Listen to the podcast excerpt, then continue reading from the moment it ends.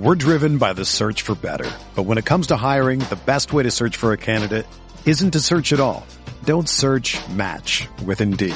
Indeed is your matching and hiring platform with over 350 million global monthly visitors, according to Indeed data, and a matching engine that helps you find quality candidates fast. Ditch the busy work. Use Indeed for scheduling, screening, and messaging so you can connect with candidates faster. Leveraging over 140 million qualifications and preferences every day, Indeed's matching engine is constantly learning from your preferences, so the more you use Indeed, the better it gets. Join more than 3.5 million businesses worldwide that use Indeed to hire great talent fast. And listeners of this show will get a $75 sponsored job credit to get your jobs more visibility at Indeed.com slash BlueWire. Just go to Indeed.com slash BlueWire right now and support our show by saying that you heard about Indeed on this podcast. That's Indeed.com slash BlueWire. Terms and conditions apply. Need to hire? You need Indeed.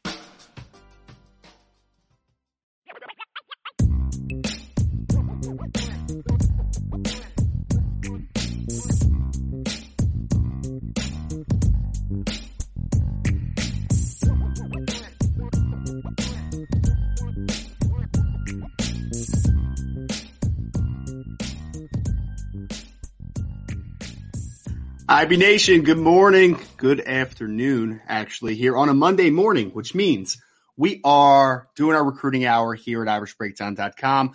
Want to thank everybody so much for the complete support of this show. I already have in the chat before we start, even start the show. I love you guys because you all have a great conversation out there. We already had Colin Smith say, Sean and Ryan are a lethal combo. Always look forward to Monday recruiting talk. Coleman, I always look forward to it as well. I will have someone joining me in a little bit here. Maybe Sean, maybe Bryan Driskell. Not 100% sure, but of course, I am Ryan Roberts, the director of scouting here at irishbreakdown.com. Have an exciting show for you all today. Before I kind of go through a little bit of the rundown, if you could like this video, you could hit the share button. You could hit the notification bell because we'll be having a lot, a lot, a lot, a lot of shows here in the near future. We'll have the Upon Further Review tonight at 8 o'clock. We'll have at 6 o'clock IB Nation Sports Talk with Sean Stires and Vince D'Addario. So have a three three shows for you all today. So it's going to be really exciting times. I know there's a lot of questions that are already rocking and rolling. So make sure to get those in because the last segment of the day we'll be doing a mailbag. But before we get there, right, have a couple really fun things I want to talk about today on this recruiting hour. First and foremost, I teased it on the board. You should go to boards.irishbreakdown.com if you aren't signed up there. I teased it on the board about last week around this time, maybe it might have been on Wednesday actually of last week, that I had a couple really cool interviews coming to you all here very soon. So one that you've already seen, and it'll be up as a solo show, I believe, on the YouTube channel here pretty soon.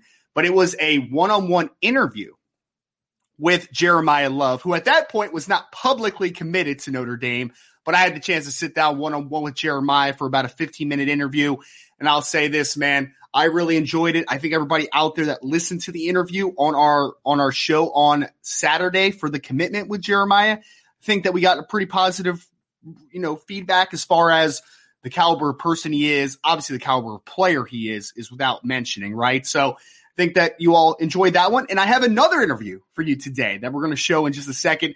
And then we're going to get, get into the weeds of this past recruiting weekend, right? Jeremiyah Love commitment had a lot of great players on campus, committed and uncommitted alike. Brandon Hillman, 2023 athletes out of Churchland in Virginia was on campus. Ryan Wingo, star 2024 wide receiver out of St. Louis University was on campus as well. There was a lot of, I mean, Drayk Bowen, CJ Carr was on campus.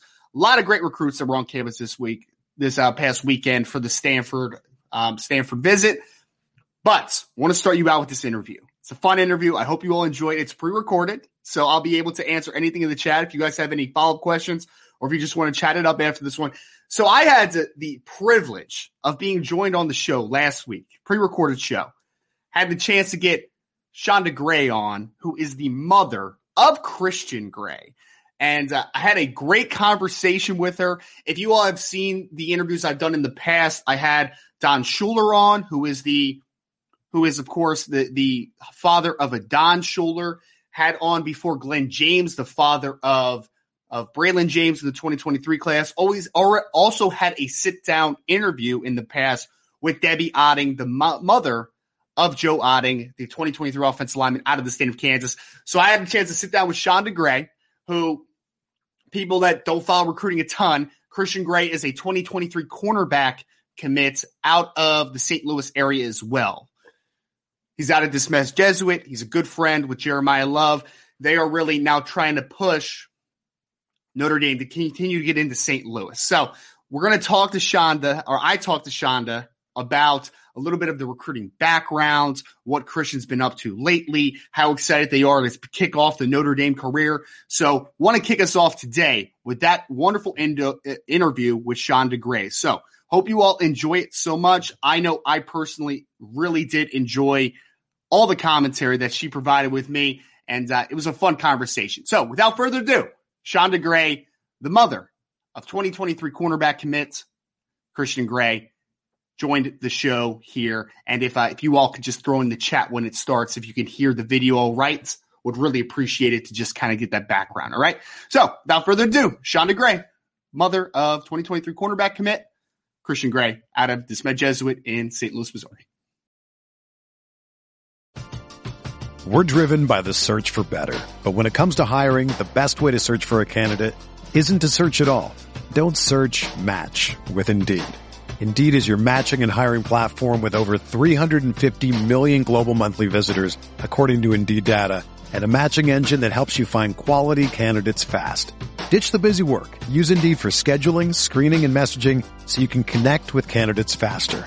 Leveraging over 140 million qualifications and preferences every day, Indeed's matching engine is constantly learning from your preferences, so the more you use Indeed, the better it gets. Join more than 3.5 million businesses worldwide that use Indeed to hire great talent fast. And listeners of this show will get a $75 sponsored job credit to get your jobs more visibility at Indeed.com slash BlueWire. Just go to Indeed.com slash BlueWire right now and support our show by saying that you heard about Indeed on this podcast. That's Indeed.com slash BlueWire. Terms and conditions apply. Need to hire? You need Indeed. Whether you're a world-class athlete or a podcaster like me, we all understand the importance of mental and physical well-being and proper recovery for top-notch performance. That's why I'm excited that Unifyd Healing is sponsoring this podcast. Unifyd Healing is a new and super innovative global network of wellness centers powered by Energy Enhancement System or EE System. If you haven't heard of the EE System, you'll want to listen up. This technology promotes wellness, deep relaxation, purification, and rejuvenation. At hundreds of locations across the globe, access to a center is easy and affordable. Interested in experiencing the EE system technology for yourself? Go to unifydhealing.com slash bluewire to learn more and find a center near you. That's U-N-I-F-Y-D healing.com slash bluewire. No material or testimonials on the Unifyd Healing website are intended to be viewed as medical advice or a substitute for professional medical advice, diagnosis, or treatment. Always seek the advice of your physician or other qualified healthcare provider with any questions you may have regarding a medical condition or treatment and before undertaking a new healthcare regimen, including EE system. Welcome everyone to the Irish Breakdown podcast. It's a little recruiting edition for you all. I know on the message board, on the YouTube channel, I know you all really like to hear when we kind of go inside and behind the scenes to Notre Dame recruiting, bringing you a different perspective, which is always a lot of fun. So as everyone knows on irishbreakdown.com, we have been a huge fan of Christian Gray, the 2023 cornerback out of De Smet Jesuit in St. Louis, Missouri leading what seems to be a dynamic group of St. Louis players over the next couple years that may be coming to Notre Dame. And I have with me someone that I think is going to give us a really interesting and unique perspective. We've had in the ha- we've had in the past Glenn James on to talk about a little bit of Braylon James's recruitments, the 2023 wide receiver, 2023 safety commit, uh, Don Shuler. His father came on, Don Shuler, as well as Debbie Otting, the mother of 2023 offensive lineman Joe Otting. So I want to bring on another mother's perspective here today. So I have Shonda Gray, who is the mother of Christian Gray, like I said, out of St. Louis, Missouri. Shonda, I know we've had a little bit of technical issues over the last couple days, but thank you so much for all of your flexibility and welcome to the show today. Thank you for having me. no problem. Uh, and it, people that don't know behind the scenes, we have we tried to inter, uh, interview yesterday. There were some technical issues. Streamyard is killing me. All that good stuff. 2022 and technology is still a hassle all the time. But Sean, I guess a good place to start here, with something that I asked you yesterday that's pretty similar, is I know that you have an education background. So you are a person that I know, like myself, you know, I was once an educator that takes those things very seriously. The opportunities at the next level, setting yourself up for the future. So can you just talk about a little bit of your perspective, you know, a little bit of your background in education and maybe setting the table for why education was just such a big thing for your family, for Christian, for everyone to kind of find the best fit here? Oh, uh, yes. So um, I've been an educator now for 23 years. Um, been a classroom teacher, um, building administrator, district administrator, state administrator, just as well. So um, it's very important to me about being um, prepared for college, going to college, and also being career uh, prepared. So after you um, complete, you know, college, what are you going to do after that? And so that's um, not a new conversation in our house. So Christian's been raised that way. Um, his foundation been set around, you know, uh, going to college and the expectation, um, even for his household, for his goals, for his future, for his, you know, when he decides to get married and have a family. Um, so we look at the long haul, like how will this impact, you know, your the rest of your life. And so, um, yeah. So as a family, our education uh, foundation is very important, um, and and that's it. So that's been established. Uh, college planning is not new to Christian. Christian's mm-hmm. been aware. Christian was attending college fairs with me for work, so um, he's used to talking to admissions reps and um, learning about graduation rates and all those different things. And so those are things that um, I had to remind Christian of doing this recruiting process. The recruiting process was the added, the additional piece that we had to learn about. Well, I had to learn about. Um, sure. And so, yeah, but education has been important to us for, yeah, that's well, just. To, let, let me ask you because obviously you've been a great support to Christian. I, I know your whole family has kind of helping to guide him. But has there been any moments where you have kind of maybe just stepped back for a second and been like, wow, he's handling this really well, like surprisingly well? Because, I mean, he's still a young kid, right? Obviously, making a life changing decision. I mean, college is a huge, huge decision. I know you've been a guiding light, I know you've been a support, but just how impressed have you been with Christian? Just kind of maybe the, the, the, the, the, um, the resources that he's been able to use, the, the maybe wherewithal to understand, like, hey, this is ultimately my decision and I need to, you know, make the best of it as I can. Yeah. So um, it, it got to a point where it was just a clear understanding that, you know, um, letting Christian know, like, hey, you have to make this decision at the end of the day. I'm not going to be there. I don't have to be there. Um, you have to attend classes you have to you know um, work with your coaches. And um, we are a big relationship family. Like we are big on about developing and maintaining relationships. And so that was one of the things too that was an added piece. But watching christian actually in this um, wow um, how can I, I don't know where to start. Okay so first of all it was um, i was nervous in the beginning. Mm-hmm. and um, especially like when people wanted to talk to him. So reporters, uh, people calling, and so that I had to sit in with him um, every time. Like at first, like what are you saying? What questions are you answering? And you know how is he handling that, right? And so um, I don't think people really know. Like Christians recruiting, like it was just all of a sudden, like it was this mm. thing that just happened after we started going to those camps, and it changed it changed our whole plan. It changed our whole everything. And so as I watch Christian over the time, and Christian's young for his age, Christian's 17, like he's mm-hmm. a late 17 year old too. Uh, and so, so I listen to him, they'll talk to, you know, you guys talk to reporters and uh, talk to the coaches. So when we started going in and he's talking to coaches, I as a as a mom, but also as an educator, I was like, whoa, like you're prepared. Like even your responses as I'm hearing and listening to what he's saying to the coaches. And I was like, okay, long as we have these things established, that this is what we're looking for in schools. And so, not the names of the school. Mm-hmm. This is great. It's fascinating, um, the names, but um, this is what we're looking for. And so, when we sat down as a family and decided, you know, based on these things, not the school, but based on, you know, making sure that your faith, you know, like you have access to, um, you know, to just the word of God, not the school, so to say, but just having access to that, that presence is um, available to you. But the academic and the, um, the other thing we were looking at, I think Christian was looking at brotherhood within mm-hmm. the team. And so once I knew that he kind of got that understanding, um, it was good. The whole thing though was to make sure, you know, about him remaining humble, um, and and just seeing things for what they are. Uh, yeah. Looking past the the lights, the shiny lights, the oh, I got an offer from here, and I, now okay, so what's the realistic Christian? Where would you really like to go? And yeah. so once we got that understanding in our household that also too is Christian's ultimate decision, but it's also a family decision. How we mm-hmm.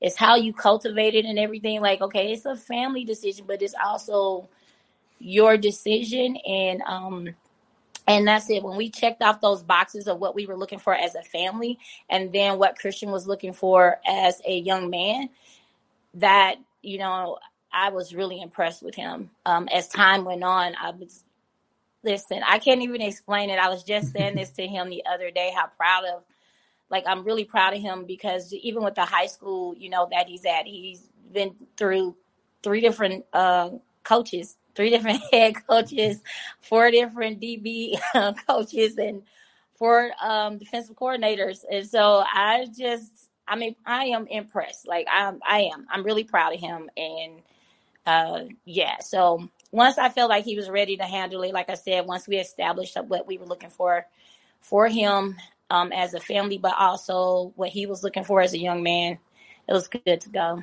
I trusted his uh, decision. I love it. I love it. And and again, I, I, feel like again, guiding light, support. It's been so important. I know because you've you've gone through this before, right? You have a, you have a daughter that's at Ohio State, if I remember correctly, when we were talking about yesterday. So yeah, she is at Ohio State. This is her second year. Uh, and um, yeah, going through the process of just taking her to colleges and figuring out what's the best fit for her. Um, she was not trying to pursue pursue a um, I guess a sports a athletic scholarship, but she is there are academic scholarships. So yeah. um I am I am very I can't even explain to people like as a parent, like these are some of the goals that you want to see, you know, not just your kids going to school, but they are doing pretty well. Um, yeah. And she's doing very well. But yeah, not the first time, but first time with recruiting. Yeah, yeah this was new to me. well, you should be very proud having a, a son that is going to go to Notre Dame and having a daughter that's already at Ohio State. Those are huge accomplishments, obviously, two great schools. So let me ask you this. You said, you know, you had to kind of learn the recruiting process and all that good stuff.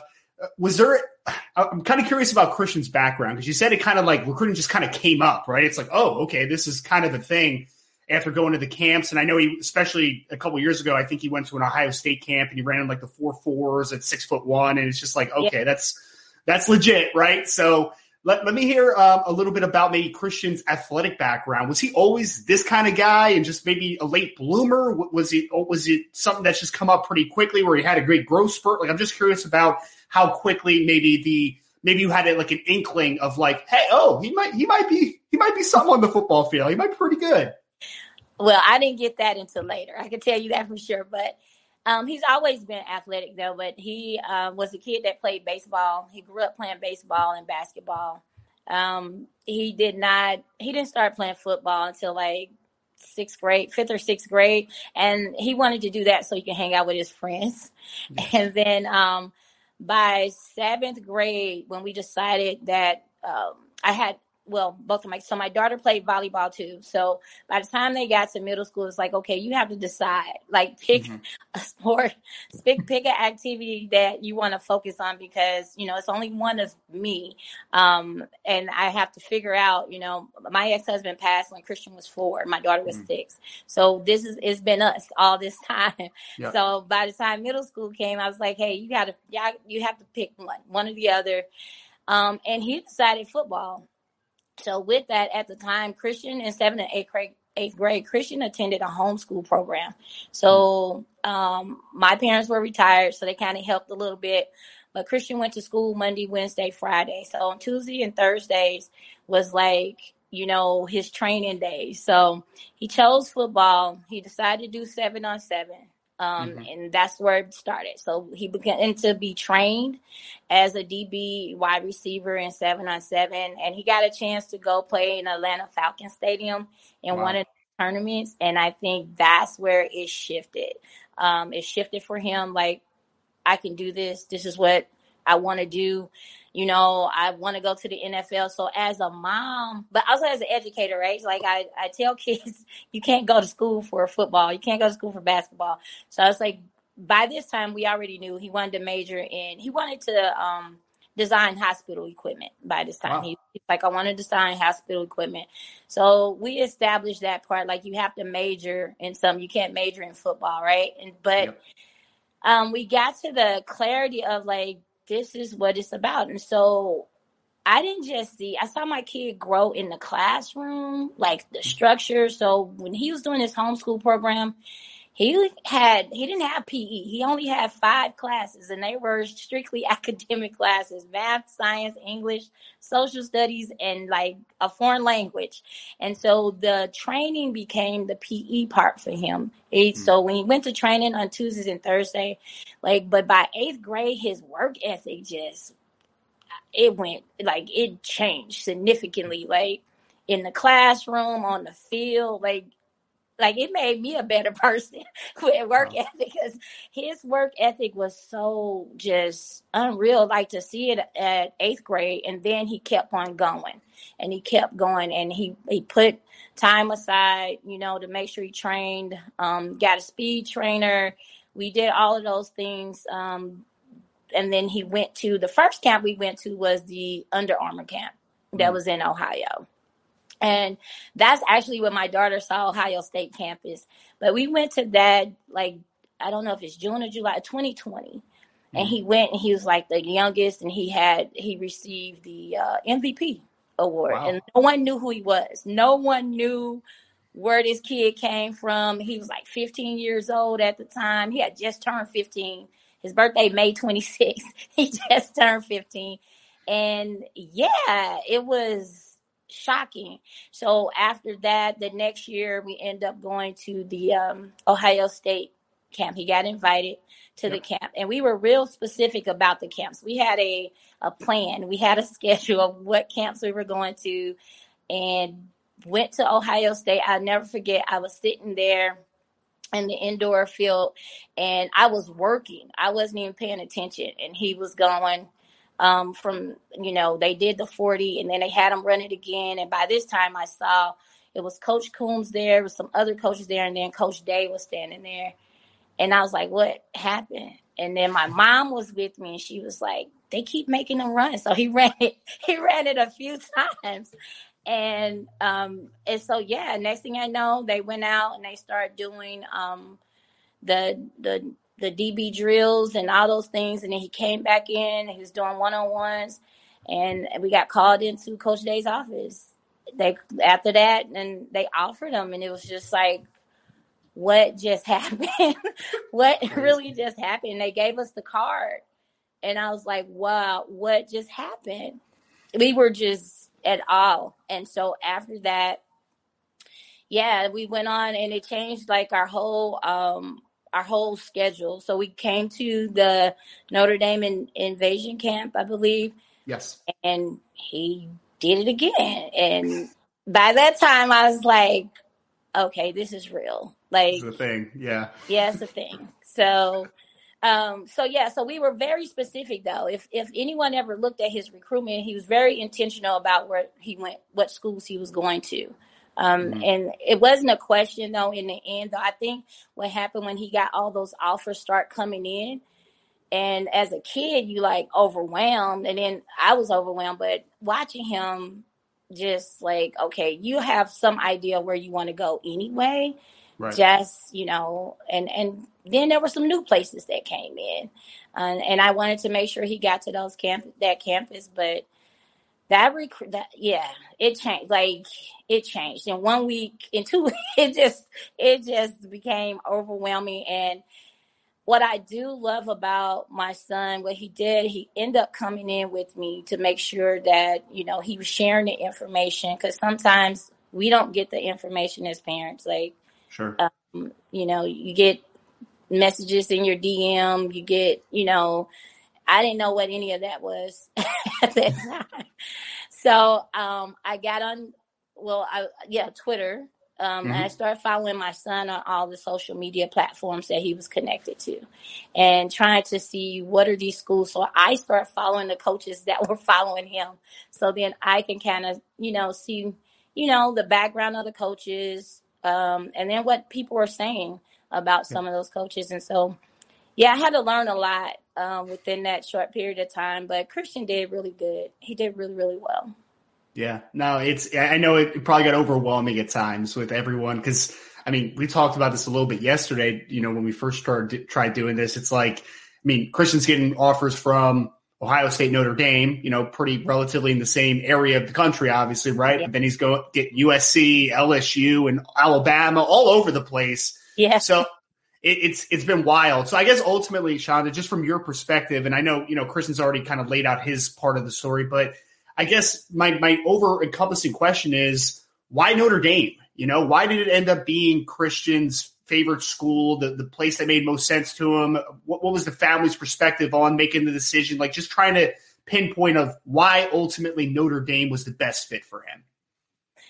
Um, so I would have thought it was just simple, right? You have our mm-hmm. the faith, you have the academic, um, and and it's a great school. You know, it had a, it's just amazing um, opportunity too for them, right? So I would have thought, you know, but it wasn't. What I can actually tell you when we came there initially, it wasn't like the first choice, uh, but we mm-hmm. knew it was something. Like Coach Freeman, which was the DC at the time, yep. and Coach Mickens, great, like just amazing coaches. And you know i come from education so i'm all about data and and understanding. And the um my first comment to those two and to coach mickens was basically like you guys are not going to stay here. And a, and it was a positive thing but i'm watching i'm watching like the games. I'm watching mm-hmm. the defense last year. I'm watching you guys shut people out like I'm watching, and then I'm I know you came from Cincinnati, so I'm watching that too, right? And I'm watching these people that you coach. Like you guys gonna have a great opportunity to go do something bigger. And I don't know where we stand with that. I'll never forget that we had that conversation with Coach Mickens, and uh, I, he asked if you have any questions. I had ten questions, um, and I want to say this because Coach Steeples actually helped us in this process in the beginning. He was walking with us. And I had 10 questions that he gave us to ask schools while we were out. And um, Notre Dame was the first school I asked all 10 questions to. Wow. And um, and they were, you know, the last two were really like, how long you guys going to be here?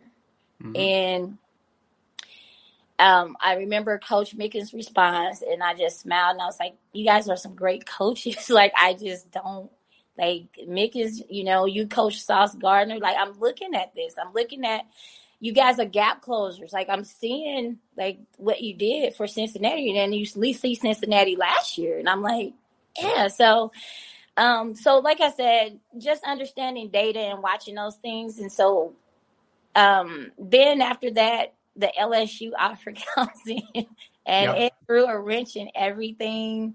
Um, but Ohio State was still there until my daughter told him, you know, like go where is best for you. Don't mm-hmm. come here just because I'm here. Like go where you know you can be great. Like you can be great here, and I want you here. That's what my daughter told him. She said, "I want you here with me."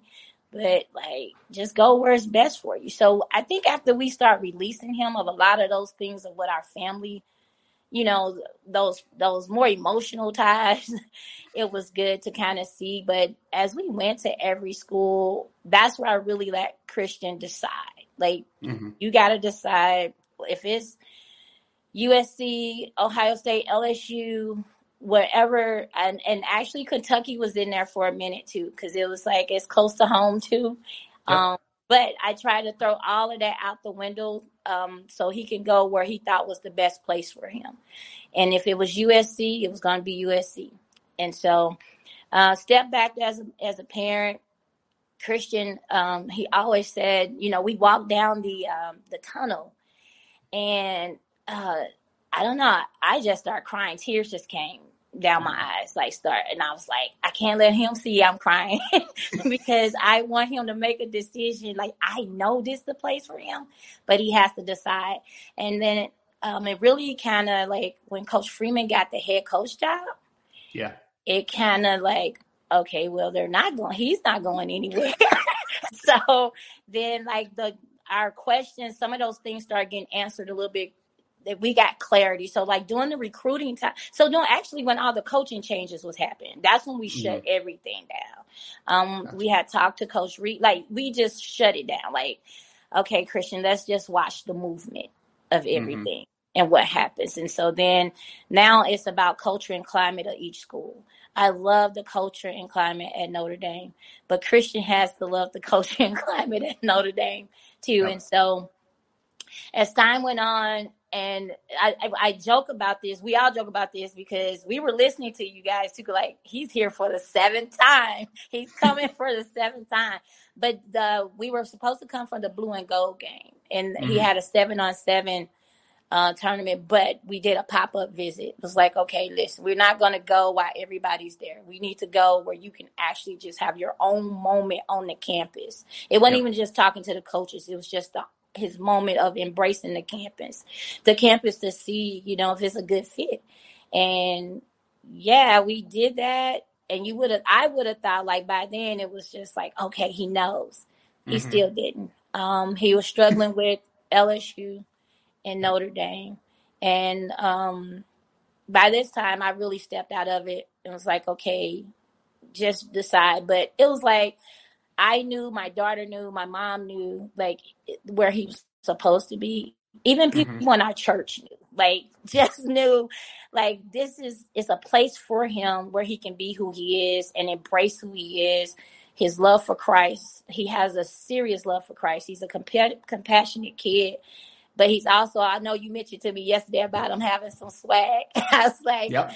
yeah, that's um, but he's a fun kid. He's just who he is. And so, yep, step back and let him decide. And it came out. And he actually committed on his official visit.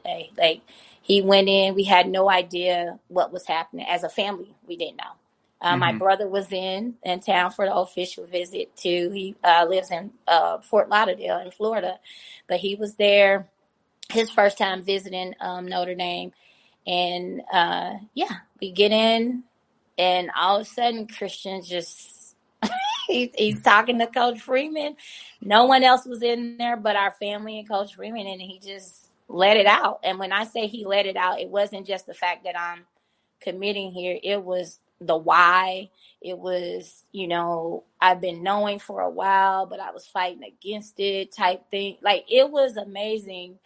It was amazing to hear as a parent, like you for him to come to the understanding that I belong here.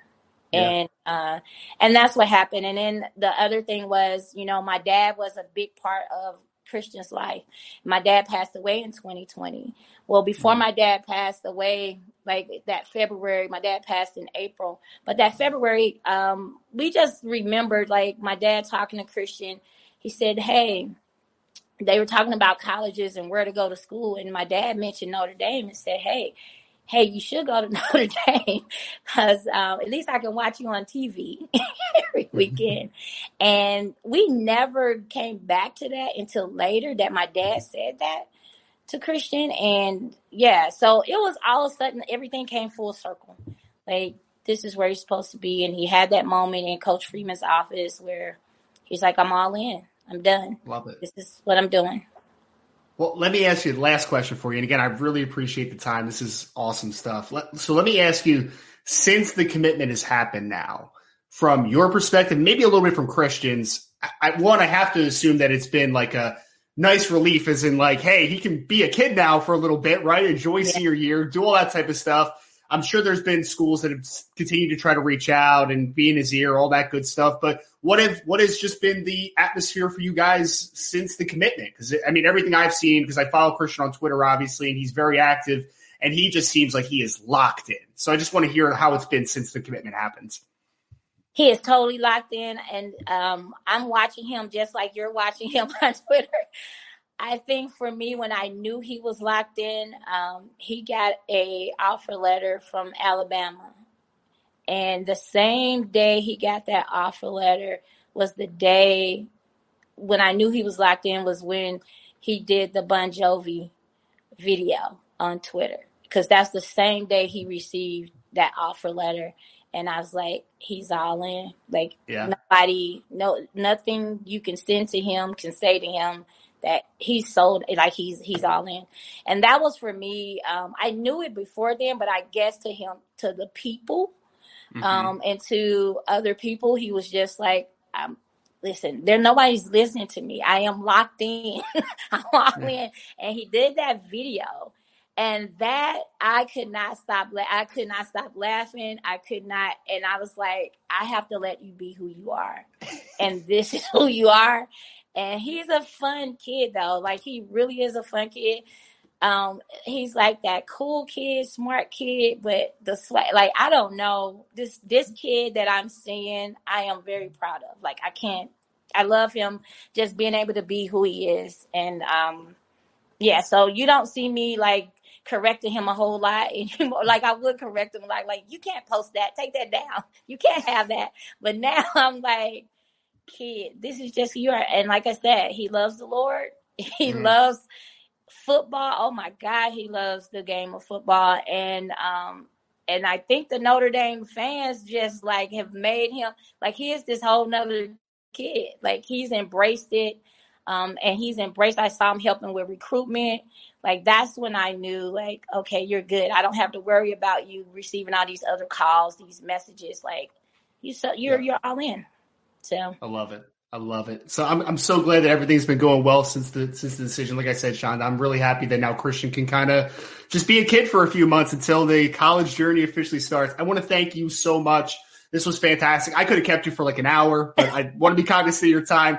Again, joined by Shonda Gray, the mother of Christian Gray, star 2023 cornerback commit to the University of Notre Dame. Shonda, best of luck to you and your family. Thank you again so much for joining the podcast today. Thank you for having me, Ryan. Appreciate it. All right. Well, there you have it. That is Shonda Gray, the mother of 2023 cornerback Christian Gray out of De Smet Jesuit in St. Louis, Missouri. I have now here with me. He's not here to start the show, but he is here now. Mr. Sean Davis, of course, recruiting analyst here at IrishBreakdown.com.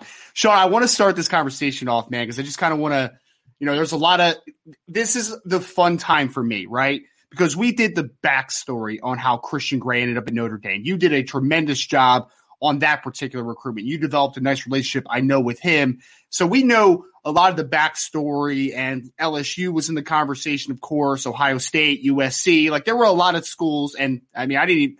I knew that Alabama had kind of come in late there, but I didn't know that it was like uh, just kind of tossing it to the side, which is pretty bizarre, man. But just to kind of recap this a little bit. I mean, a lot of great notes there, but Sean, I know that you've been able to, like I said, get to know Christian. So any thoughts that you just have, you know, following that interview? Again, I just really want to appreciate Shonda so much for taking the time, Sean. And there's actually one chat that I wanted to pull up before I let you give your thoughts was that someone, it, she used the word gap closer in her conversation, right? She talked about Coach Freeman, Coach Mickens, or gap closers to her. Well, this was a nice comment from Irishman. The L, um, the Liddy's big house hater. He said this mom is a gap closing mom. She knows her football, and I agree completely, Irishman. I'll say this before I let Sean kick us off here with the with the deeper conversation. Shonda is a wonderful wonderful lady. She is raising Christian by herself, raising another mother by herself, and educator has been in the education field for 23 years just a wonderful woman, man, if I'm being completely honest. And you could see why Christian is so well grounded and so mature for his age and made a really calculated decision. But Sean, any takeaways from them or just, you know, conversations that you've had with Christian in the past? I know you got to know him, obviously. Uh, what you saw in the interview was just an example of, you know, just spending time talking to each member of the family, understanding the importance of a young man losing his father at a young age having his grandfather there and then to lose his grandfather, uh, who was so vitally important to him growing as a man after he lost his dad, and just how strong they are in their faith. You know, and, and they, they stuck to that and they believed that through that faith they would find the right answer. But then, you know, for his mom to take the process as serious as she took the process, having the 10 questions, asking and being reali- uh, realistic with Coach Freeman and Coach Mickens, like, you guys are too good. You're not going to be here for the, you know the full four years that my son is going to be here. Like, who has that type of thought process and goes that far down the line? But those are great questions when it comes to the development, not as a football player singularly, but as a young man as well, because those are two people that her, Christian, and the rest of the family were very impressed with when he was just the DC and, you know, defensive backs coach. And, you know, just going through the process, the ups and downs. We knew about the pull from Coach Steeples down there at LSU, someone that had been, had groomed him, and been with him as a, through uh, his career as a football player and a young man. And it was a tug and pull. Uh, but the one thing I can point out that kind of highlights the back and forth between Christian and his mom that was there. I remember being on the phone with him uh, right after his visit in April. And um, we're sitting there, and it's a Sunday night, and we're talking. And actually, our conversation was about church earlier that day. Okay. Like, oh, what happened at church? And then I talked about what happened at my church. And that was our conversation. And we're going back and forth. We're not even talking recruiting. And so I was like, yo, I know you're going back and forth, but are you ready to make a decision? And he says, yeah, I'm ready to set my decision date. And I said, okay. And then his mother chimes in, which goes back to her following him on in, on social media. She's like ear hawking our conversation, right? and just unsolicited, she falls, she comes in like, you should do it on May the 15th. And I'm like, what? And then he's like, no, I want to do it on July the 4th. Well, no one's going to be able to come to it because they'll be with their families. No, they won't. They'll still come. Like, and this conversation is going back and forth. And this is when we found out about the July the 4th date that we eventually put up before anybody else got the news. And um, just that relationship and going back and forth. And it wasn't a, it was a difficult process because of the process. Yeah but it was a process that they enjoyed as a family. And that was really cool to see like a full family involvement and investment in the process with the young man, ultimately leaving the decision up to him. But that moment for me in his recruiting kind of like encapsulates some of the things she pointed out. That phone call on that Sunday night, how important that faith was. The fact mm-hmm. we're not even talking recruiting, we're talking faith yep. on a recruiting call. And then we eventually got to a setting of the date and eventually where he stood with Notre Dame. And coming away from that conversation, that's when I told uh, Bryan, oh, this kid, he's coming to Notre Dame. Like he still has a decision to make. There's going to be some back and forth, but eventually he's going to come to Notre Dame. So, yeah, yeah, I think that phone call for me in early May, uh, right after he came in for his April visit was all I needed to know, and it kind of like encapsulates everything with his recruitment. She's such a great she's a, such a joy to talk to. Like just watching you interview her, I know you felt it during the interview. Yeah, but just her warmth, even over the phone, and she's talking to Christian and like just everything. She's just such a joy to talk to and be around. Nah, she's a lo- she's a lovely human being. Sean, I told her before the interview started that I was going to keep her for like 15 minutes, and I kept her for mm-hmm. a, a, half an hour. So yeah. if we're gonna if we're gonna quantify yeah. it, right? Like yeah. I, it just again, I can't thank Shonda enough for taking the time for one. Just mm-hmm. incredible backstory, man. Like it really was. Really appreciated her kind of covering the father, you know, the, the passing of the father in the past, and and you know, she let Christian lead the pack for the recruitment, but as a for as an educator, right? Like she understood yeah. the importance of like also also also being a guiding light in this recruitment to a degree as well, right? So yeah. fantastic interview. Honestly, hearing it back this time, you know, even more than doing the actual interview, I got goosebumps, man, when she was talking about, you know, just how much she loves Christian, you know, like you could feel it, right? Like it, it was it was real it's like rawness, you know, and then you could feel it. And obviously, it's a mother that just wants the best for her son, and she's you know has another daughter that that goes to Ohio State. We won't hold it against Shoshonda, by the way, but you know, at least at least one one one uh one of your kids made the right decision to go into Notre Dame, hopefully. So, um, yeah, just a fantastic interview. So, want to thank Shonda. Want to thank Sean, of course, for joining the show for one, but then also too, Sean, again, you did a tremendous job building that relationship with Christian and covering that. I like to think that people, if, if you've come here for Irish Breakdown, I like to think that it's for those types of backstories, right? Like that's that's the stuff that I think makes us unique, right? Like th- that conversation that you just had about the phone call, talking about church, because that was the thing that Chris that Shonda told me in that interview and, and the first time that we tried to record is that like her three biggest thing are family, faith, and education, right? Yeah. And you can just hear the how much faith means to her, which is awesome, right? So I, I love it. I love it. So let's move on though. Again, Shonda Gray, mother, Christian Gray, love the conversation. It was truly a pleasure to have her on the podcast. We've now had four different parents on the podcast, Sean, which is uh, pretty cool. I want to get to everyone, but uh, you know, some people have tough schedules, but appreciate Shonda so much for uh, for for joining us today. So, Sean, big recruiting weekend this past weekend against Stanford. I know we, if you listen to our po- post game podcast, you know that we were very critical of the team's performance, the coaching coaching performance of their loss, sixteen to fourteen against Stanford. And I know that some people in the chat are saying, "Oh, that's that, that was you know probably terrible for the recruits."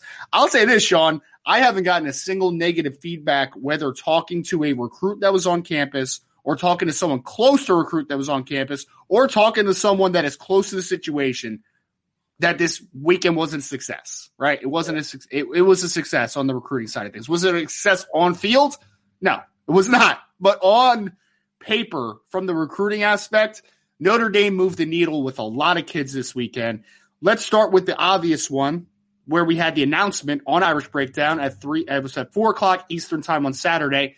Jeremiyah Love running back out of Christian Brothers High School, um, Collegiate Prep, excuse me, Christian Brother Collegiate Prep in St. Louis, Missouri. Committed to the University of Notre Dame, Sean. Did it live on our show. He had been silently committed to the staff since the bye week, Friday of the bye week. Makes the, the full commitment on the show publicly. Huge get for Notre Dame, right? We haven't talked about it, at, at yeah. me and you together yet. So just give me your thoughts. Obviously, a big get for Notre Dame, one that we knew was going to happen. Awesome have on the show, but Notre Dame got a really good one in Jeremiyah Love in the 2023 class. The class is building up, becoming even more impressive. Notre Dame as a staff is doing an incredible job mining the talent out of the St. Louis area. And Jeremiyah Love is one of the most explosive players that they can get from the area. 23 running back. You can use him in so many different ways. He's used in the passing game like Christian Brothers. He's an explosive runner. They use him running inside, outside. He's definitely, I think you wrote a great article just about a month ago on how he important he was, or how important it was to get him in the 23 class because the type of playmaker he was. And so, you know, I just echo those sentiments. And I don't know how similar his recruitment was to Christian. Ultimately, it came down to two schools, you know, trying to make that decision. And uh, ended up going for Notre Dame, like you said, the Friday of the bye week. So St. Louis has now gotten to the standpoint where the influence is heavy based upon what Notre Dame has been able to do over the last three to four years. And so you're Notre Dame's going to be like top three just off the bat for a lot of kids in the St. Louis area because you have kids that are in eighth grade, seventh grade, eighth grade, and freshmen that look up to these guys as the best players in the area area, and they're saying, "Look, I'm, I want to go to Notre Dame too. I want to see what Notre Dame is all about." So now you have a head start, and that's how you kind of put, you know, get a footprint in a particular area like that, signing some of the best players, and hopefully Ryan Wingo, Jeremiah McClellan, the, the rest of the young guys to follow, and that talent laden city and surrounding area will want the same type of attention from Notre Dame and will see Notre Dame the same way as their predecessors.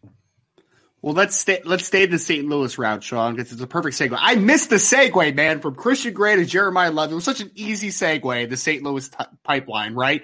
But Notre Dame also had a couple very talented St. Louis prospects in the 2024 recruiting class on pro- on on campus as well. Talked about Jeremiyah Love, the massive commitment. Again, congratulations to Jeremiyah, Jason, his entire family for the commitment to Notre Dame. Christian mm-hmm. Gray already in the class, but Jeremiah McClellan, 2024 wide receiver out of Christian Brothers as well, teammate of Jeremiyah Love, as well as Ryan Wingo, Sean, was on campus, who is, depending what platform you you you you prioritize on the recruiting trails, is considered in the conversation as the top receiver in the 2024 class. So, two dynamic pass catchers on campus. From everything that we've heard, I'm going to have a little more in depth kind of analysis on the Ryan Wingo side of everything. Yeah. All I'll say is this I talked to Jeremiah McClellan and a couple people close to him. They told me that one, it was awesome to see Jeremiyah Love make his commitment. That was big for Jeremiah McClellan, right? That was a big moment for them as teammates, as brothers, all that good stuff, right? Like that was a big moment for him. He also told me that Notre Dame is in a really good spot, right? Like they're they they make a lot of sense to him. But it Jeremiyah Love is not going to be the reason that Jeremiah McClellan picks Notre Dame, but it is a big help to the cause of getting a guy like a Jeremiah McClellan. So in a good spot with Jeremiah, leaving the visit. And I would also say this for Ryan Wingo, this is now again the fourth time in the last year and a half that he has been on campus. That is the tangible stuff. And I know someone said this before, Sean. It was like, well, Carnell Tate was on campus a ton. Yes, you're right about that. But I think that there are the things that that um that are running the recruitment on both sides are a little different, right? And we'll just leave that conversation alone at that point. So Ryan Wingo, from every indication, I've asked multiple recruits, multiple parents it sounds like the the trip went very well, but I will have a little more in depth as far as some analysis from the side of Ryan Wingo. And uh, yeah, I think that both of them had a great time, obviously. But Sean, you talked about it a little bit already. I want to finish the conversation with those two players. Notre Dame is tapping into that St. Louis pipeline. Talk yeah. about Kyren Williams in the past. You talk about Gabriel Rubio on the on the roster right now. You talk about Tyson Ford on the roster right now. I also didn't know, Sean, that the uh, coach for Christian Gray right now was actually Tyson Ford's coach last year. I found that out like a, a month ago, and I never said anything to you about it. But so you've tapped into the class now, or to St. Louis, the last couple of classes, and now you have an opportunity to really continue that pipeline with a couple dynamic receivers in 2024. You're in good position with both. I think it's very important for them to continue to tap into St. Louis and get those types of dynamic players out of there. You have to. The air, man, the area is so fertile. I can go to, you know, in my childhood and how good Illinois was as a program. They recruited East St. Louis and St. Louis very heavily. When you see the ascension of Oklahoma and you go back and look at the areas that they dug into, St. Louis was a pipeline for Bob Stoops and the Oklahoma Sooners when he ascended and brought that program to national prominence. Like St. Louis is a legit reason for a lot of programs taking a step or taking the next step and building a talent base on their team. You know, and when you can't have Indiana as your fertile backdrop in recruiting, like in Ohio State has Ohio, like Michigan and Michigan State has Michigan. It's cool to be able to go to a Chicago or it's cool to be able to go to a St. Louis and say this these are our two pipelines from these metropolitan areas to say, okay, this is our foundation. And from that foundation, now we can go out and add to that because we know we can go get guys from these two pipelines here. So you're absolutely right. Yeah.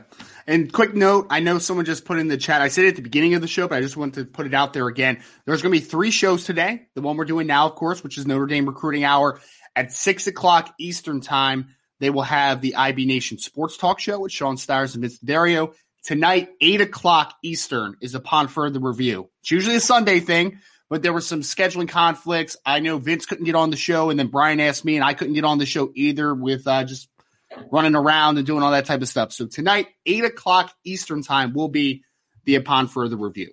All right, so Sean, that covers most of the St. Louis guys. We had some intel on the board at mm-hmm. boards.irishbreakdown.com, but intel from both myself and Sean that went into that piece. So if you're not signed up to boards.irishbreakdown.com, you should go right now because it was a very lengthy intel piece. And then I had something that I put on the board this morning, Sean, that I want to just I want to have a conversation about for a second. Okay? okay. So we all heard the news leading up to the weekend that Christopher Terek, who is a 2023 offensive lineman out of Glenbard West, he is committed currently to the University of Wisconsin, 6'6, mm-hmm. 295 pounds, was going to be on campus in Notre Dame. The initial thought is Wisconsin commit. What, what what's the deal there, right? You lost your coach as you looking right. around. And at the time, we had heard that this was going to kind of be an evaluation opportunity for Notre Dame, right? Like they had seen Christopher Terek's film, liked it obviously, but like, you know, hadn't seen him in person, wanted to just kind of do all the, you know, the sizing up stuff. And because Notre Dame does want to get back to five in this offensive line class. You know, you right. have a great baseline with Charles Jagusah, Sullivan Absher, Sam Pendleton, and Joe Otting. Like that's fantastic. But they do want to add a fifth to this class. Now, my initial thought is, hey, true left tackle type is what you're going after in this class, right? Because that's what you don't have. You lost Elijah Paige to USC. That was where he projected. And then people started asking about Christopher Terek, and I'm like, I like Christopher Terek in a vacuum. Is he a Notre Dame fit from a playing perspective? Yeah, he is. I just I see him more as a as an interior player, a guard, mm-hmm. maybe a right tackle at the next level. I don't see him as a left tackle, right? So people ask about that, and I'm just like, you know, we'll see what happens. So got intel directly from Christopher Terek. So you know it's very good intel to have. I put on the board earlier. Christopher Terek did get an official offer from the University of Notre Dame this past weekend. All right. So clearly the sizing up, figuring out the relationship, the fit makes sense for Notre Dame. So they did extend an offer to Christopher Terek. They did. Now, next step with this guy, right? Christopher reiterated to me that he is committed to the University of Wisconsin. It's what he is right now, right? But the next week or two seems like it's going to be a little bit of a let's see what happens type of thing, right? There's yeah. no process of decommitting. There's nothing out there right now, right? Like we don't know. We don't know what's going to happen with this. All I'm saying though is that Christopher Terek did get an offer from Notre Dame. He's interested in Notre Dame. Will that be able to trump his current commitment to Wisconsin? I have no idea. I have no idea. Just know that it is on his mind. He is weighing options, all that good stuff. But right now, he's still committed to the University of Wisconsin. But I think Notre Dame really made waves in this in this recruitment. So if the decommitment does happen in the future, I think Notre Dame will be in a very good spot for Christopher Terek. But I'm not sure if it did quite enough to make him decommit for Wisconsin. So We'll leave it there, but that is kind of the intel that we have on Christopher Terek. Again, 2023 offensive lineman out of the state of Illinois. Sean, I'm sure you probably have heard his name a little bit with uh, your roots in the past, I'm sure. Yeah, you know, especially from Glenbard West, that area out there, which is a fertile and really good upstate eight division of high school football, very competitive. And, um, you know, we say this all the time. Like anytime you look at a position in recruiting, you look to see which schools are recruiting that young man. And when you look at his offers and you see, oh, Iowa wanted him. Wisconsin wanted him, and he's an offensive lineman, then you feel like there has to be something there. Now, where he fits in with you, do they want him at a tackle at Iowa? Do they want him at a tackle at Wisconsin? That might not be what you want him to be at Notre Dame or where you forecast him to be. But that's a conversation you have with the young man on the visit.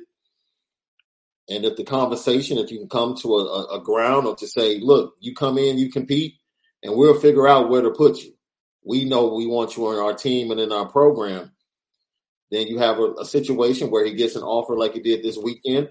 And like yep. you said, you know, nothing, he hasn't pulled the trigger. And I think out of respect, you know, I love when recruits don't overreact to firings, mm-hmm. you know, schools that they're committed to. Like allow the school to have the opportunity to fill that position, talk to the coaches, and then weigh the situation. Um, the difficult thing for him is the coaching hire is probably going to be really close to signing day. Yeah. You know what I'm saying? So yep. it's like if you wait that long, it might be filled up. There might not be other yeah. opportunities. Yeah, it's, it gets tough. It gets there tough. It's a numbers game at the end of the day, man. So, yeah, I mean, because this is what Notre Dame, like, this is what I'm thinking with Notre Dame's side of things, right? And again, we don't know if this is going to happen. This is just speculation. But if they, uh, after a couple weeks here, if Terek says, you know, I'm committed to Wisconsin, like that's all it is, right? Like I'm not, I'm not moving, I'm not moving off of that commitment. Then Notre Dame has to go to the next kid, right, Sean, or the next couple kids. Like they have to try to figure out if they want a fifth offense lineman. Now, if it stays at four, and Christopher Terek around signing day is like, hey, I had second thoughts and I don't want to go to Wisconsin. Right. Then you you have a you have a spot for him, but like that spot could fill up is the point to your to your points, right? Yeah. So it's going to be interesting, man. But just a quick note on him: did get offer extended to him this past weekend. We were the first to report that, by the way. That's why you sign up at boards.irishbreakdown.com, and you would have known that at like uh, 10 o'clock this morning. So make sure you go check out the board. Some fantastic info, in my opinion. Sean, Talked about Ryan Wingo, talked about Terek, talked about the St. Louis kids. Last couple guys that I want to talk about are commits that were on campus. Okay. So one CJ Carr, who's just making it a, you know, making it a, a, a great stomping ground. He was on campus. Dylan Edwards was on campus. Great list of, of players that were on campus here at Notre Dame again. The one guy though that I really want to hyper focus on, and I have a piece coming out on this young man here very soon, is Drayk Bowen another guy that you've gotten to know very well in this yeah. class, Sean. And look, I don't know if this is how the 2023 recruiting class sees Drayk. Like, I don't, I'm not going to speak for all those kids, right? The 23 recruits that are in the class, 22 not counting Drayk. But Drayk Bowen strikes me as the leader of this group, right? Like, that's how he strikes me. He is clearly has a lot of respect from the other players in the class.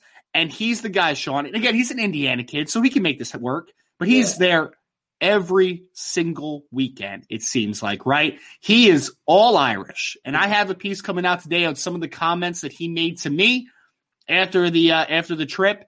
And I'll say this, Sean, that's the kid that people need to rally behind right now. That's yeah. the young man. Because yeah. through adversity, leadership is shown, right? That's where your leaders really show themselves. And again, things are not going the way Notre Dame wants it right now on the field. It's not happening, right? It's not. But through all the adversity that this team has went through, a de- couple decommitments, couple unfortunate losses to subpar competition to that they were clearly the superior talents and a lot of questions being thrown out about some coaches on the staff and their futures. I just want to take a minute to really applaud Drayk Bowen because he stands the test of time, man, and he's what this 2023 class needs, in my opinion. That's the leader of this class for me. Totally agree. And the way he does it. Now he shows up, but he has a smile on his face. When they lose, doesn't change his his uh, temperament at all. His mindset towards, towards the coaching staff, towards the program. He's not moved at all. And I'm going to say this, and some people might agree, disagree, but whether you believe it or not, this is the mindset of the 2023 class. They're coming to Notre Dame to change things. I say that again. They're taking it upon themselves as the 2023 class to come to Notre Dame to change things. Now, you mm-hmm. might think Notre Dame and what was accomplished under Brian Kelly was fantastic. Multiple college football playoff berths, you know, 10 win seasons consecutively for five years. Everything was great. But there was a recognition, and whether or not you want to believe it, nationally, the way mm-hmm. Notre Dame was viewed by recruits was not the best. Yep. It wasn't the best. That changed with the hiring of Marcus Freeman. It continues to get better. And this task that's been put before the first four recruiting class, they're taking it. They want to come here and be the class that causes Notre Dame to take the next step and yep. become a legit title contender. That's why you get the three receivers in the class on one of the worst moments after a home loss to Marshall, tweeting mm-hmm. out together their conversation. Wait until we get there next year because right. they know and they expect their class to be the start of things changing. Another day is here and you're ready for it. What to wear? Check. Breakfast, lunch, and dinner? Check. Planning for what's next and how to save for it? That's where Bank of America can help. For your financial to-dos, Bank of America has experts ready to help get you closer to your goals. Get started at one of our local financial centers or 24-7 in our mobile banking app. Find a location near you at bankofamerica.com slash talk to us. What would you like the power to do? Mobile banking requires downloading the app and is only available for select devices. Message and data rates may apply. Bank of America and a member FDIC. When you need mealtime inspiration, it's worth shopping Kroger, where you'll find over 30,000 mouth-watering choices that excite your inner foodie. And no matter what tasty choice you make, you'll enjoy our everyday low prices, plus extra ways to save, like digital coupons worth over $600 each week. You can also save up to $1 off per gallon at the pump with fuel points. More savings and more inspiring flavors make shopping Kroger worth it every time. Kroger, fresh for everyone. Fuel restrictions apply. We literally had a question like basically asking that, right? Like, mm-hmm. what's the pitch? And we'll get into that during the mailbag. And again, we're going to have one more part of the segment and then we're going to hit the mailbag. So if you want to start throwing questions in, we already have a few, a bunch that are starred, but keep throwing in questions. We'll be able to answer a, bu- a bunch here at the end because we'll have a lot of time. So I agree though. I agree. These players, well, we'll get to, we'll get into it more in the mailbag, but yeah, yeah. I agree. So this morning, Sean, I put out a piece, the weekly piece that I do every single Monday morning is a recap of some of the top high school performances from this past week. So I wanted to throw it in the chat real quick because I'd like to do that just so people have it because I, I've told people many times I am a visual learner. So you talking at me and telling me things doesn't always sync, right? Like it doesn't always get in the minds, but reading something does for me. So, yes, I wanted to just throw that in. It's right there in the chat if anybody wants to take a look at the most recent article. So, Sean, I love doing this, man, because these guys are playing their butts off all year and they deserve a little bit of recognition for the great games that they've had over this past week. And also say this is it gives us a little little bit of a uh, little bit of a heads up, like, oh man, guy's pretty good, right? We should get a little excited about some of these guys that are coming to Notre Dame. So yeah highlighted six players, including one player that uh, pulled off a incredible highlight reel catch in this this past week, and I'm sure you already know who that is that I'm talking about, Sean, because it's been circulating Twitter. First player though, CJ Carr, quarterback, Saline High School in the state of Michigan. So Sean, his team has actually lost two straight games now. Saline is now six and two on the year. They lost 21 to six, 21 to 14, excuse me, to Dexter High School. But we know that we talked about it last last Monday, right? CJ Carr had a bit of a bad bad de- day the week before, right? Like it was a down game when they got shut out seven nothing. This game was much more clean for CJ. 26 yeah. of 32 passing. 26 out of 32 passing for 225 yards. No turnovers on the day. That is an 81% completion percentage on this game. So CJ was sharp. He didn't turn the football over. It was nice to see him again because we talked about it after after week one. He had an uneven performance. He came back and he had a couple a few good weeks in a row. After yeah. a bad week last week, it was nice to see him come back and be a very efficient and turnover free passer this past week for Saline. you know, we, we kind of talked about it. No, we really kind of glossed over it, right? Because people were kind of like ready to jump off the ledge over one bad game. He struggled. Once again, I can point, look, Dante Moore struggled the first two games of his senior season. you know, came to face Warren Central in Indianapolis, got smacked, and got sent back home. So this is football. This is why you play the game. Like you can walk out there and man, it's just not your night.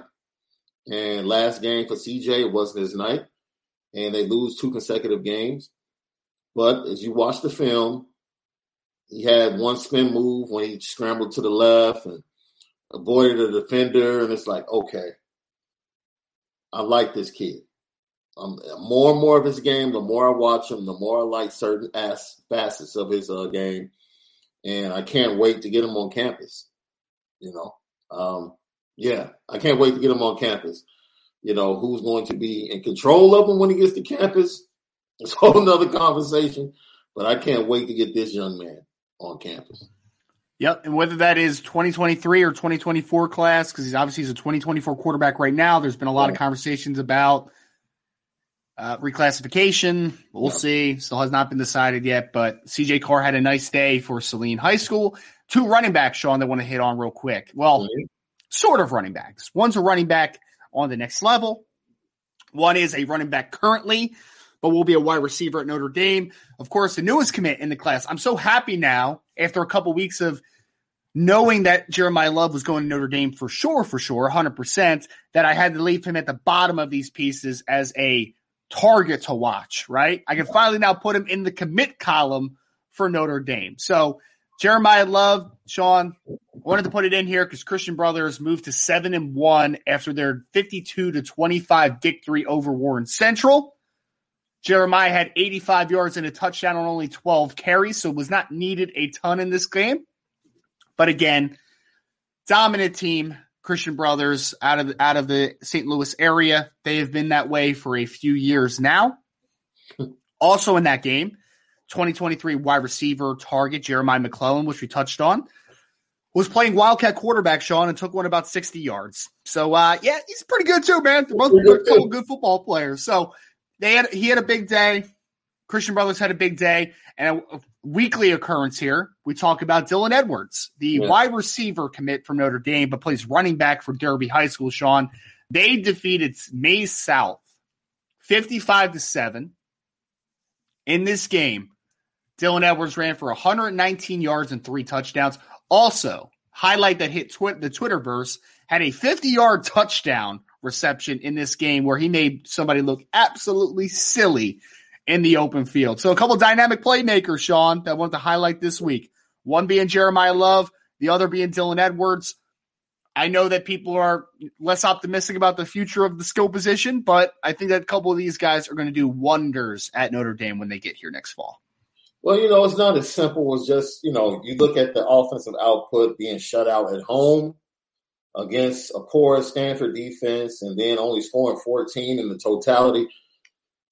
Yeah, I would be frustrated and will be looking to add talent and speed to the roster. And the 23 class definitely is going to do that, add speed, athleticism, and explosiveness to the roster. You bring back, back a Jadarian Price from injury.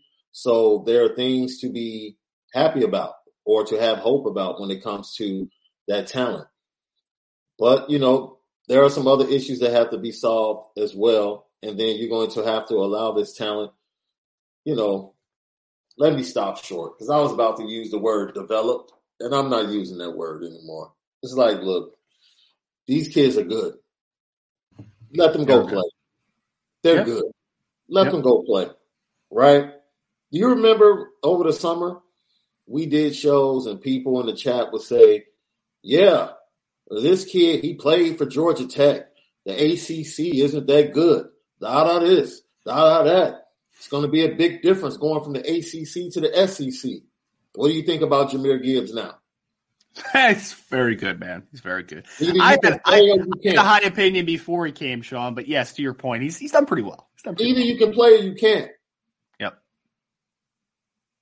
I think several of these kids are going to step on campus, whether it's early or it's in the fall, and they're going to prove immediately, I need the ball. Yeah. Give me the ball. Now, once they prove that, it's up to the staff to actually yeah. do that in games. But I agree with you. Yeah. There's a lot of talent offensively from a skill set position coming to Notre Dame in this 23 class. There is, man. And I'll say this. I also have another piece coming out on Jaden Greathouse. The other reason that you should be on boards.irishbreakdown.com is Sean Smith, who contributes to, to the site as well. He put out a, a he was actually in person this week against Westlake, Sean, uh, uh, Westlake's game against uh, uh, Dripping Springs, which is also mm-hmm. Novosad's team. And he put out an intel piece that was just, I mean, he was just, yes, this guy's good. this guy's very good type of thing, mm-hmm. right? So that's another reason that you want to get that a little bit of intel at boards.irishbreakdown.com because we have people that are actually seeing these guys in person and giving you real analysis, not just, you know, cookie cutter stuff and rumors. I mean, we'll give you rumors, we'll give you intel, we'll give you all that stuff too, but we have people that can act, can also break down film, which is always nice. So, yes, they have weapons coming. Notre Dame has weapons coming. It has to be. Did I say something incorrect? Oh, I said Sean Smith. I'm sorry. Sean Smith was a former defensive lineman for the Kansas City Chiefs. I meant Brian Smith. Thank you. Thank you. Um, thank you, Salty. Yes, Brian Smith, who runs the Central Florida site for Sports Illustrated as well. Thank you so much for that, for that, uh, yeah, for that, uh, that error on my part. We're all human. All right. We're all human. I know I'm pretty awesome and good looking and intelligent, but, uh, but yes. Talk that talk, Bryan. Talk that talk. Try it, man. Try it. Salty asked uh, Ryan, when is the article in the Great One being published? Uh, maybe today, Salty. If not, probably tomorrow morning. So that'll be out pretty soon. That'll be out pretty soon. It was kind of a recap from his past game. Brian had a chance to sit down with him after the game to just get a few quotes and all that good stuff. To just he kind of gave his perspective on the transition to Notre Dame, what he's going to be working on, what his expectations are, like that type of piece. So, uh, all right, Sean. So that is the pass catchers for the week, or the uh, weapons, I should say.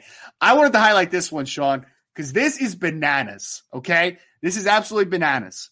This is a defensive lineman that I want to get into next. Probably the most impressive game of the week. It's close. There's two defensive players on this list that I think had equally as dominant games.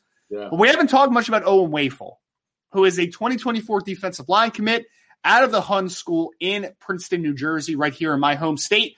The Hun School defeated Hill School. That's weird. Hun School versus Hill School. They won 48 to 7. Sean, in this game alone, Owen Wafle had 13 total tackles, playing a nose tackle, three tech position also. He plays a little bit on the edge.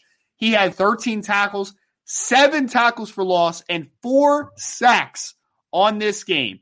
I'll say this again for people. This is not season totals. He had 13 total tackles, seven tackles for loss, and four sacks. Want to talk about a dominant season? Owen Wafle so far this year through six games has 43 tackles, 19 tackles for loss, and six sacks while also playing fullback for his offense as well. So it was a dominating, uh, performance, Sean. Again, I just want to put this out in the universe again. 13 total tackles, seven tackles for loss, and four sacks. Dominating performance from a guy that we don't talk about enough, Owen Wafle. Look, you start talking about Wafle, you start talking about Armel Move. You just go down the list. It's amazing how this staff at various positions has gone out, identified people that were kind of off the radar, outside the top 300 or whatever you want to say. All of a sudden, they offer these kids, they get on these kids, and then here comes the rest of the herd. It's, uh, after Notre Dame offers, here comes everyone else. And they got on Wafle early. But like you said, you know, when you watch his film, eventually, I think I tried to comp him initially. I'm like, yo, are they going to add weight to him and put him inside? Yeah. Are they going to leave him at a power end? Like, what? What is this? And I'm starting to see, like, you know what? Just, just, just let them play. just let them play. Like, find ways to use them and let them play. Because the mm-hmm. kid looks like a kid that's going to come in and make plays and be disruptive on the defensive line. And that that's needed. That's needed at Notre Dame. Like you talk about the speed and explosive, explosiveness needed on the offensive side of the ball, what you're seeing from Owen Wafle on film this year is very much needed on the defensive side of the ball in Notre Dame as you project forward. So he's one of those kids that caught my eye. I can tell you that. Him, Rico, Tayshawn Lyons as, as of late with the film they've been putting out there. And make and, and of course Cam Williams mm-hmm. this year has just kind of like taken off in season. Oh yeah. Some of these kids, man, that Notre Dame got on and got commitments from. I don't know if Notre Dame really knew, like how, like, yo, okay. I think some of the Notre Dame coaches are watching what Owen Wafle was doing and saying, "Oh wow, okay, we knew it was going to be good, but yeah." Well, Sean, it's a great point because Cam Williams, to your point, is now rated as a top twenty-five player in the country according to On yeah. Three, right? Yeah. And he's a borderline yeah. five star. I actually, I, I, felt so good about that ranking coming out because I put out a piece last week that was like, "Hey, Cam," and we talked about it on the show last week. I was like, "Hey." Cam Williams might be a five star before everything's done. Like he, might, might be. be, man. Yeah. He's been that dominant, and yeah. he, yeah, he, he looks great. And then to your point about Owen Wafle, I just want to spend a little bit of time talking about him, right? Because we don't enough. Right. On a, he was a interesting recruitment at the time, right? Because he's a six three, 270 pound defensive lineman, kind of a tweener. Like you said, is he an edge? Is he going to play in the interior? Where's he going to play? We know Notre Dame sees him as an interior player, most likely. I think he can play strong side defensive end, but I think they see him as a nose three tech, right? Like somewhere in there. Like he's a playmaking, one gap penetration style player. So that's where they see him. But if you look at like the box score for a second, we know he was better than the box score indicated, but as a sophomore, he had like five tackles for loss and a sack, right? You're like, eh, okay, okay. But then this is why the evaluation period happens every offseason, right? They saw him in person a couple times. They're like, oh, he's going to explode, right? Because he's physically so powerful, plays with an incredible motor. I mean, there is no plays off for Owen Wafle. And now we hear six games into the season, Sean. He just had a game where he had more tackles for loss in a single game than he had all last year as a sophomore. He took a huge, huge jump from a sophomore to junior year. 19 tackles for loss through six games, six sacks, 40 plus tackles. I believe he leads the team in tackles playing defensive tackle, which is a hard thing to do. It's not easy, man. It's designed for linebackers to make a ton of plays, right? Like defensive tackles are not supposed to make that many plays. So he's had a phenomenal year and he's on a team quietly. No one talks about the Hun School enough but the Hun School puts out talent, man, a year to year basis. I mean, they have a senior quarterback that's going to Iowa. They have a senior offensive tackle that's committed to University of Oklahoma. They have another offensive tackle that I think is committed to Kentucky, if I remember correctly. Or no, I'm uh, sorry, they're committed to Illinois, actually. They have an offensive tackle that's committed to Illinois. So they have a really talented team, and Owen Wafle has been as good as anyone, right? So big, big time commit recruits. Now he's going to be trending upward in this recruiting class and a dominant performance from Owen Wafle, man. So need to give him a little bit of props. And like you said, Cam Williams needs a little bit of props too. Didn't put him on this list because he's another guy that makes it every single week. Yeah. But a couple 2024 kids that are trending upward, being Man, Wafle and. His get his get that game you were talking about, his get off. Like he's chasing running backs down from behind. I was like, wait a minute. What, what happened? Like, what extra chip did they put in his back this year that he didn't have last year? But you can definitely see. I think you talk about it a lot. The jump from sophomore to junior year for most kids in high school, you see it. You know, some people call it it, the glow, whatever you want to call it. There's something special on Owen Wafle, right? And Notre Dame, whatever they saw, during his sophomore year. I'm glad they saw it because now they're being rewarded for being able to diagnose, you know, what they saw in that film, and now they just have to lock in and keep them in the class. Because I expect, I definitely expect more programs to come calling. Yes.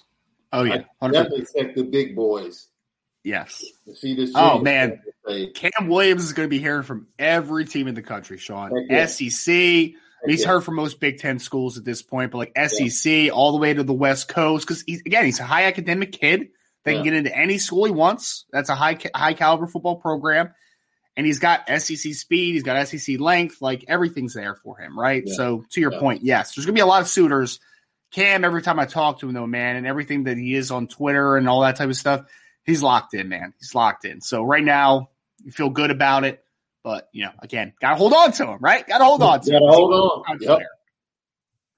All right, last two guys I wanted to hit on before we hit the mailbag. Again, we have double digit questions already starred for the mailbag, but keep throwing those guys in.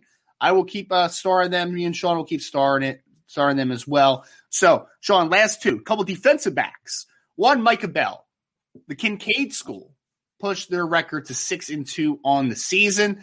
They defeated Episcop- Episcopal School of Dallas, excuse me, twenty to seventeen on this day on uh, Friday, Sean. Not a huge rushing day from Micah Bell. He only had he had 80 yards on 18 carries, so a very tough day as far as the yardage came. But he scored two touchdowns in this game, and they are on a good trend here. They're moving in the right direction.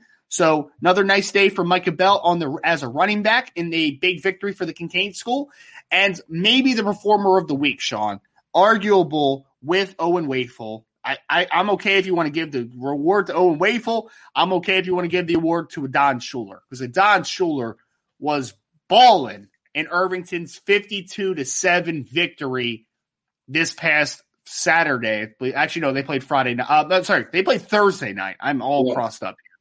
So, Sean, he, for people that don't know, Adon is a talented safety in the 2023 class.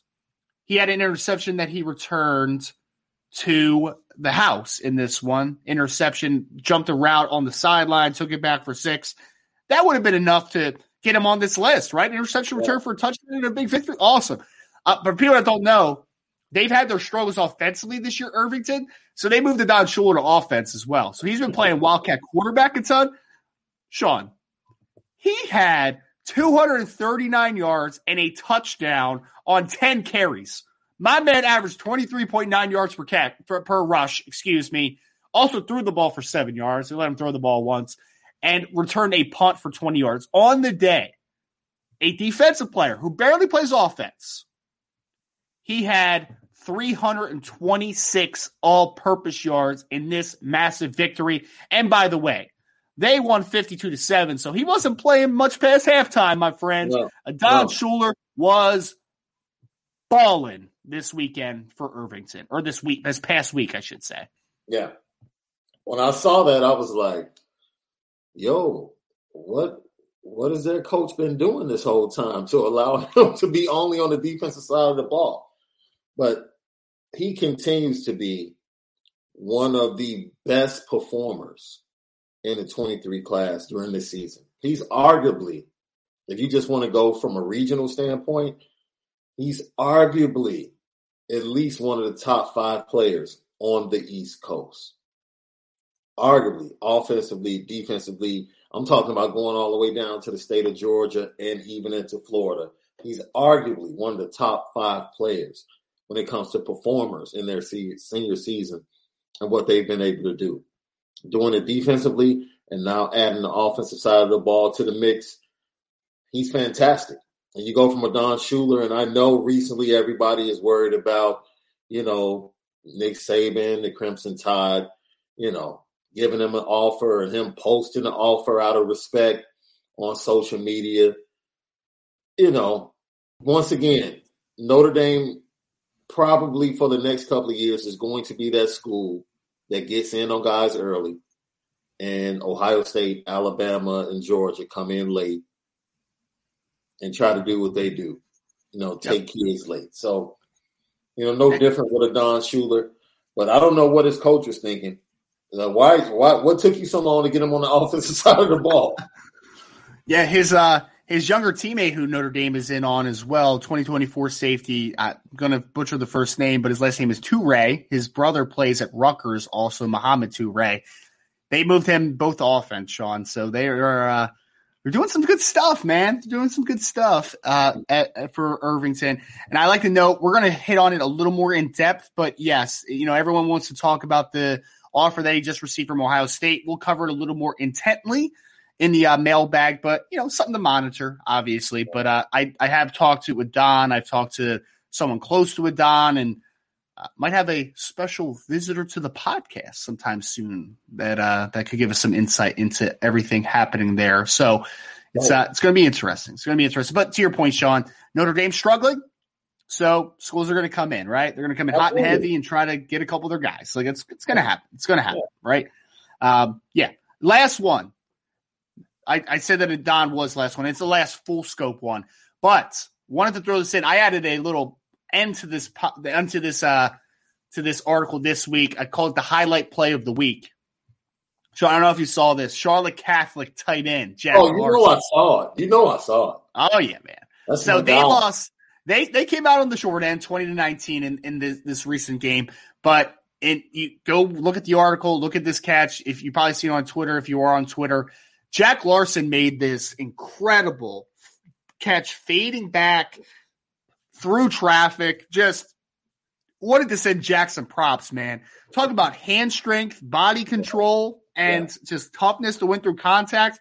What a catch by Jack Larson. Another guy I know that you've gotten to know a little bit.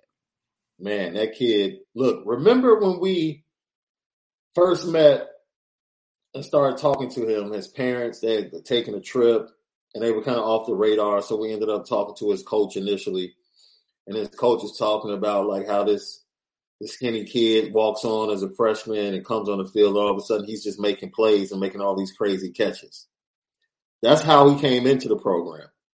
And now we're seeing that he's on that same same wavelength even into his junior season. Uh, their offense with his offense targets are not at a premium, but like when he is targeted, like he delivers. Great hands. You saw the hands on that highlight.